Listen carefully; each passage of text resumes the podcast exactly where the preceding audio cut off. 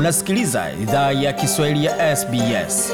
Pata taarifa zaidi kupitia sbs.com.au mkwaju Swahili.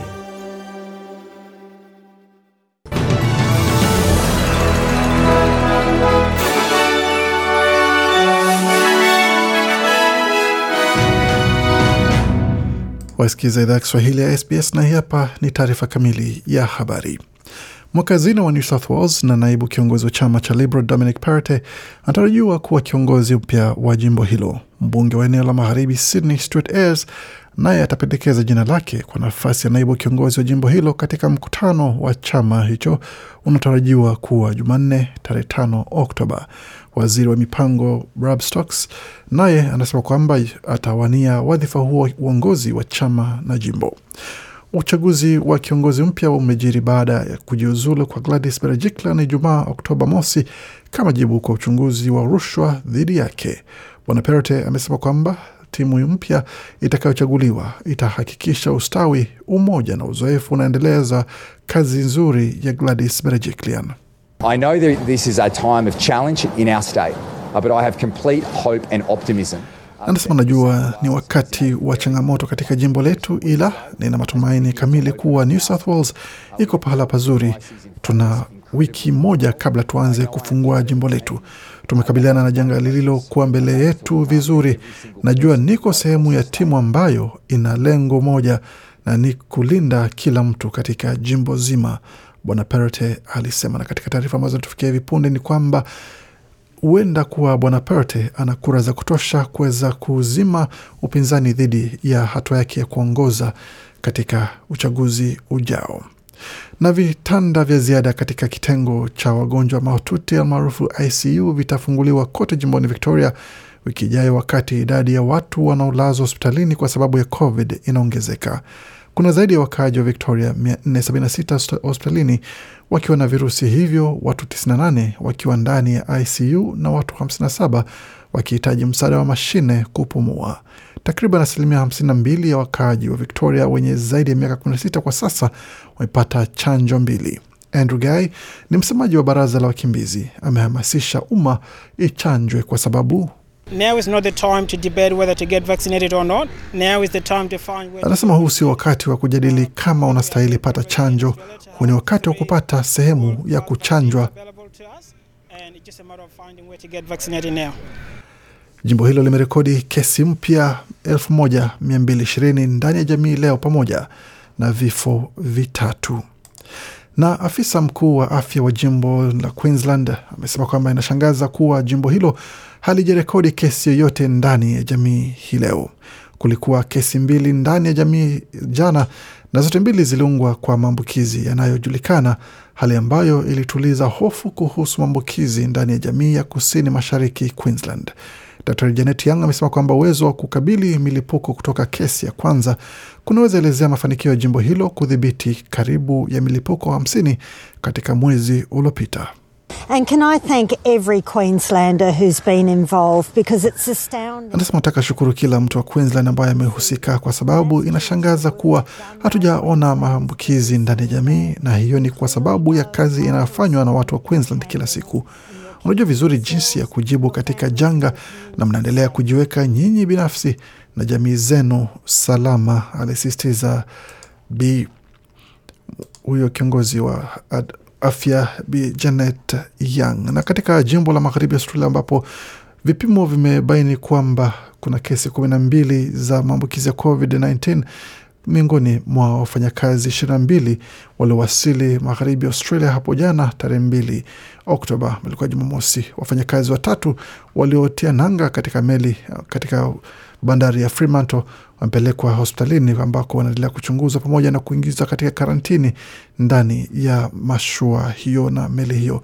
Na masuala ya udiplomasia kutoka Serbia wameweza, wajumbe wa diplomasia kutoka Serbia wameingia mjini Perth mwezi uliopita na kuweza kupatwa na virusi vya COVID, na mamlaka wamesema hapo, ikiwa ni kwamba bado kunakuwa na athari ndogo ya kesi hiyo kusambaa katika jamii pana ya magharibi Australia. Na katika taarifa zingine za kimataifa ni pamoja na taarifa hizi, rais wa Jamhuri ya Kidemokrasia ya Kongo Felix Tshisekedi amesema kwamba anataka ushirikiano wa kweli na shirika la afya duniani WHO kuchunguza tuhuma za ubakaji na unyanyasaji wa kingono.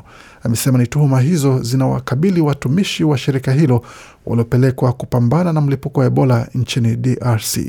Msemaji wa serikali Patrick Muyaya ame amekiambia kituo cha televisheni cha taifa Jumamosi kwamba Rais Chisekedi ametoa wito huo wa kutaka ushirikiano wa dhati kati ya taasisi na vyombo vya serikali na mashirika ya kimataifa yaliyopewa jukumu la kufuatilia kashfa hiyo.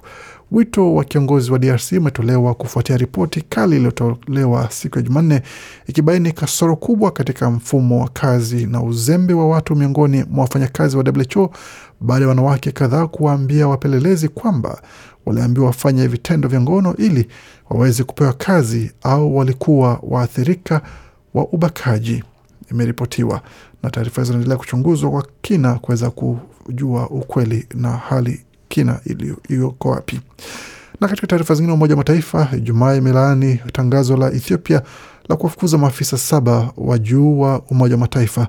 Pia umeelezea wasiwasi wake kuhusu watu milioni tano nukta mbili katika mkoa wa Tigre wanaohitaji msaada wa haraka, wakati tatizo la utapia mlo linazidi kuongezeka. Katika nukuu ya taarifa iliyotolewa na Umoja wa Mataifa ni kwamba imesema kwamba ina imani kubwa na wafanyakazi wa Umoja wa Mataifa waliopo Ethiopia wanaofanya kazi hii. UN ina nia ya dhati kuwasaidia watu wa Ethiopia wanaotegemea misaada ya kibinadamu. Sasa tunawasiliana na serikali kuhusu wasiwasi kwamba wafanyakazi wa UN wataruhusiwa kuendelea na kazi yao ya muhimu. Tukimaliza nukuu ya taarifa hiyo imetolewa na shirika la Umoja Mataifa. Marekani na Uingereza ni nchi za mwisho kushtumu uamuzi wa Ethiopia kuwafukuza maafisa wa saba wa juu ya Umoja Mataifa, huku ukosoaji wa kimataifa ukiongezeka. Na katika taarifa zingine ni kuhusiana na lile taarifa za Algeria kumrudisha nyumbani balozi wake, ambapo Algeria amemwita nyumbani balozi wake wa Ufaransa kwa mashauriano baada ya kile ilichokita maoni potofu yaliyotolewa na rais wa Ufaransa Emmanuel Macron. Kwa mujibu wa tamko la ofisi ya rais wa Algeria lililotolewa Jumamosi, Algeria imeelezea kukataa kwake kuingiliwa katika mambo yake ya ndani kutokana na hali hiyo isiyokubalika. Rais wa Algeria Abdelmajid Tebboune amesema kwamba aliamua kumrudisha nyumbani mara moja balozi wake wa Ufaransa.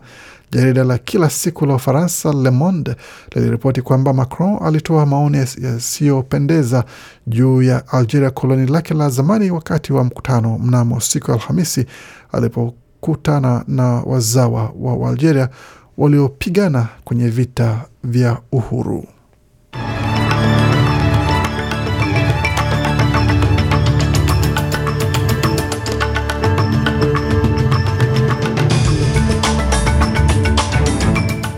Nam, tukitazama matokeo mengine na matangazo mengine ambayo tumeandalia, hususan katika taarifa za michezo, tukianzia katika mchezo wa NRL ambapo fainali ilichapwa hii leo, fainali ya mchezo wa NRL ambapo ilihusisha timu mbili za Sydney, Penrith Panthers pamoja na South Sydney Rabbitohs, ambapo Panthers vijana wa magharibi ya Sydney waliweza kuwanyuka vijana kutoka mashariki ya Sydney kwa alama mbili tu zikiwa ni 14 kwa 12 katika mechi ambayo ilikuwa ni ya kusisimua mno na ya kuvutia ambapo machozi yalimwagika baada ya fainali pamoja na shangwe na sherehe kushuhudiwa sehemu ya pili ya uwanja. Katika taarifa za matokeo ya mpira wa miguu ni pamoja na haya ambapo timu ya Man United ilitoka sare ya kufungana goli moja kwa moja dhidi ya Everton, wakati Chelsea wakawacharaza Southampton magoli matatu kwa moja.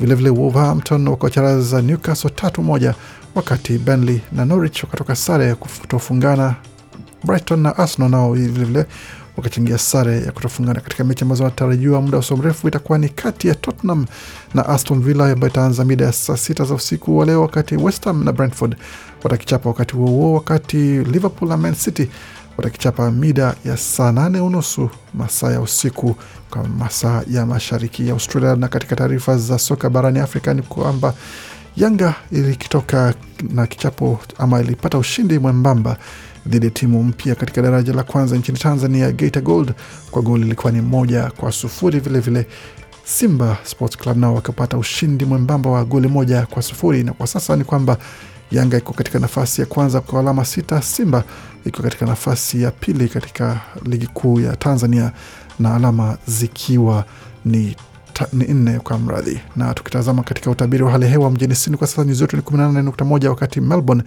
ni 15.4 Brisbane 20.3, Perth 14.1, Adelaide 13.9, Hobart kwa sasa nyuzi joto ni 12, Canberra zikiwa ni 13.2, Darwin kwa sasa ni 28 na hizo basi ni taarifa ambazo tumeandalia kutoka studio za SBS. Baki kwa makala mengine ambayo anakujia muda usio mrefu.